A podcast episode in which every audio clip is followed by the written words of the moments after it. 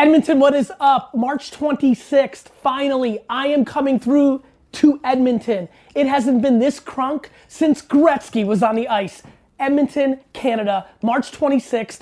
Me giving the keynote, Q&A with you, the State of the Union of Entrepreneurship, Marketing, and Business. Information below. I hope to see you there. This is the GaryVee Audio Experience. What up, podcast? Today, Gary sits down with the DJs behind the Power 105.1 radio station here in New York. They talk about coming from the dirt, adversity building character, and how pride is often disguised in insecurities. So make sure to leave a review and let us know what you thought, and I hope you enjoy. Yeah, you guys had a good meeting? Oh, Yeah. amazing. Great walkthrough. Amazing. Amazing. I mean, I met, I met Mike two weeks ago, whatever. Your value event.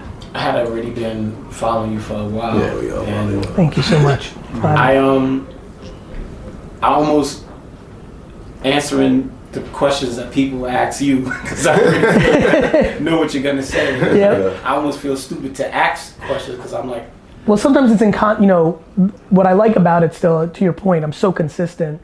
Sometimes people make fun of me of like, you say the same. I'm like, that's the point. Yeah. Like people when they leave comments or say to me like, you say the same. Think they're dissing me. I'm like, that's the point. I mean, it's already drilled in my head. And and then, but where it's nuanced and what's why it's nice to meet people is sometimes it can be subtly nuanced.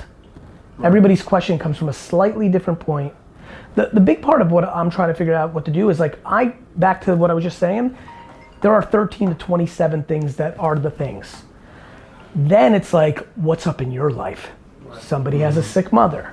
Somebody's trying to rule the world. They don't care about money. They want fame. Some people want fame. Some want legacy. Some just want their kid to be proud of them because they're not proud of their dad or mom. like. There's so much underneath it, but the foundation, the that I'm spitting, it's real. Since the four of us, because none of the four of us are 18, we're different men than we were five, 10, 15. Yeah, right? We're different men. And then, and then the other thing that you don't know when you're 15 and a knucklehead is life is long, thank God. Mm-hmm. Obviously, tragically, sometimes no, but like, For the most part, yeah. there's a very high chance that the four of us are gonna live for 50 years each longer. Right. Thanks. There's a lot to do. Mm-hmm. We grew, we were parented and grandparented by people who didn't live to 100, but we are. Right.